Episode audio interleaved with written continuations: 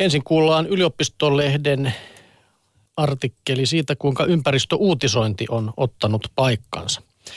Helsingin Sanomissa julkaistiin vuosina 1990-2010 noin 9000 uutista, joissa mainittiin ilmastokysymykset. Tämä selviää Jari Lyytimäen tuoreesta väitöksestä. Karkeasti laskettuna tämä tarkoittaa 1,2 uutista joka ainoa päivä Onko tämä nyt hyvä luku? No minusta se ei ole kovin korkea, toppuuttelee Lyytimäki. Luvussa ovat kuitenkin mukana kaikki asiaa edes jollain tavalla sivuneet artikkelit.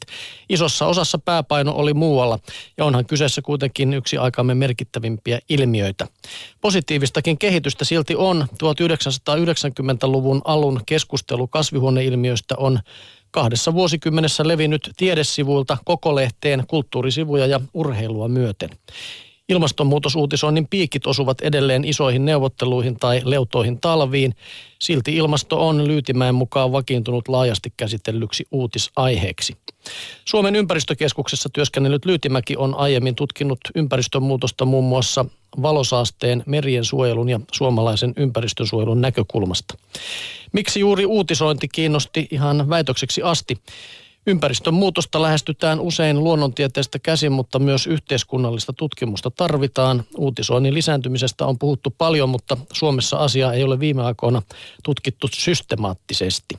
Ilmastonmuutos ja sen synnyttämät mielikuvat ovat synkkiä, mutta tutkija ei silti tunnusta masentuvansa aiheiden äärellä.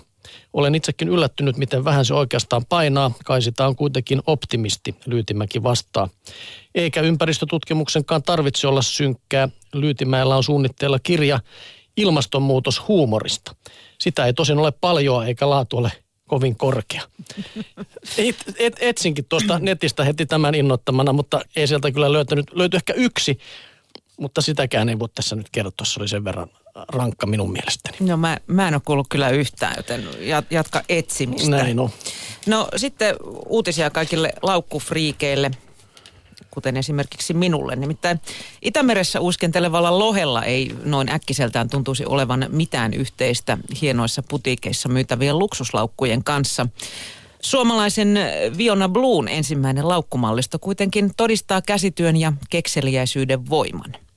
Hän kertoo, että halusi luoda jotain oikeasti uutta ja erikoista materiaaleja. Etsiessäni törmäsin lohen nahkaan ja innostuin.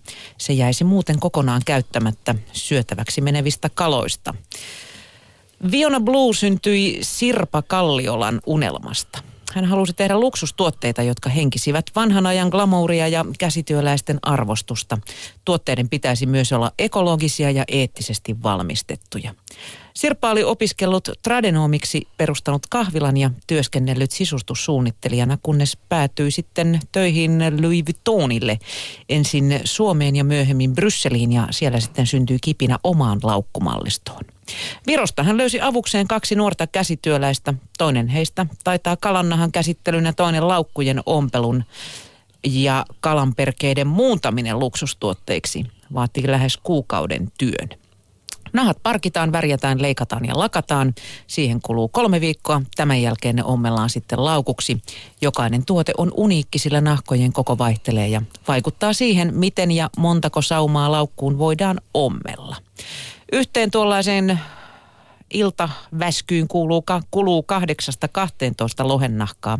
Laukkujen värit ovat intensiiviset ja kuvio muistuttaa ennemminkin kärmeen tai alligaattorin nahkaa kuin kalaa.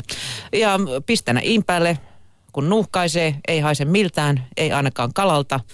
Ja tuo Sirpa vakuuttaa myös, että kalan nahka kestää käytössä jopa paremmin kuin lampaan nahka. Noin 400 euroa maksavat laukut on tehty elämänmittaisiksi kumppaneiksi. Semmosta. Siinä tuli loppuun juuri se vastaus, mitä mä tässä mietin koko ajan, kun luit sitä, niin sitä hajua. Mutta eihän se tietysti varmaan alligaattorin nahkakaan hirveästi alligaattorille sitten haise. No tuskinpa. Niin oli, ja, tai nahkalauku lampaalle. Niin. niin. No sitten vielä Geolehdessä todetaan, että sehän jo tiedetään, että kasvit viestivät keskenään. Esimerkiksi kasvin syöjän lähestyessä ne lähettävät toisilleen biokemiallisia signaaleja. Mutta voisiko niillä olla jokin muukin viestintäkanava? Tätä pohtivat kasvitieteilijät Daniel Robert, Stefano Mancuso ja Monica Gagliano. Trends in Plant Science-lehdessä tutkijat kertovat havainneensa maissintaimien juurten päästävän säännöllisiä naksautuksia noin 220 hertsin taajuusalueella. Tutkijat olivat myös havainneet, että vedessä juuret suuntasivat kasvunsa juuri samalla 220 hertsin korkeudella soivaa äänilähdettä kohti. Kasvit siis selvästi reagoivat äänialtoihin, eikä se tutkijoiden mukaan voinut olla pelkkää sattumaa.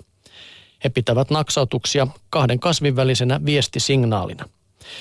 Toistaiseksi ei tosin sitten tiedetä, kuinka äänet syntyvät ja mitä tietoa kasvit niiden avulla välittävät, mutta hyvään alkuun on päästy. Kysyvät kuulumisia todennäköisesti toisiltaan, että kuinka siellä pellon itälaidalla?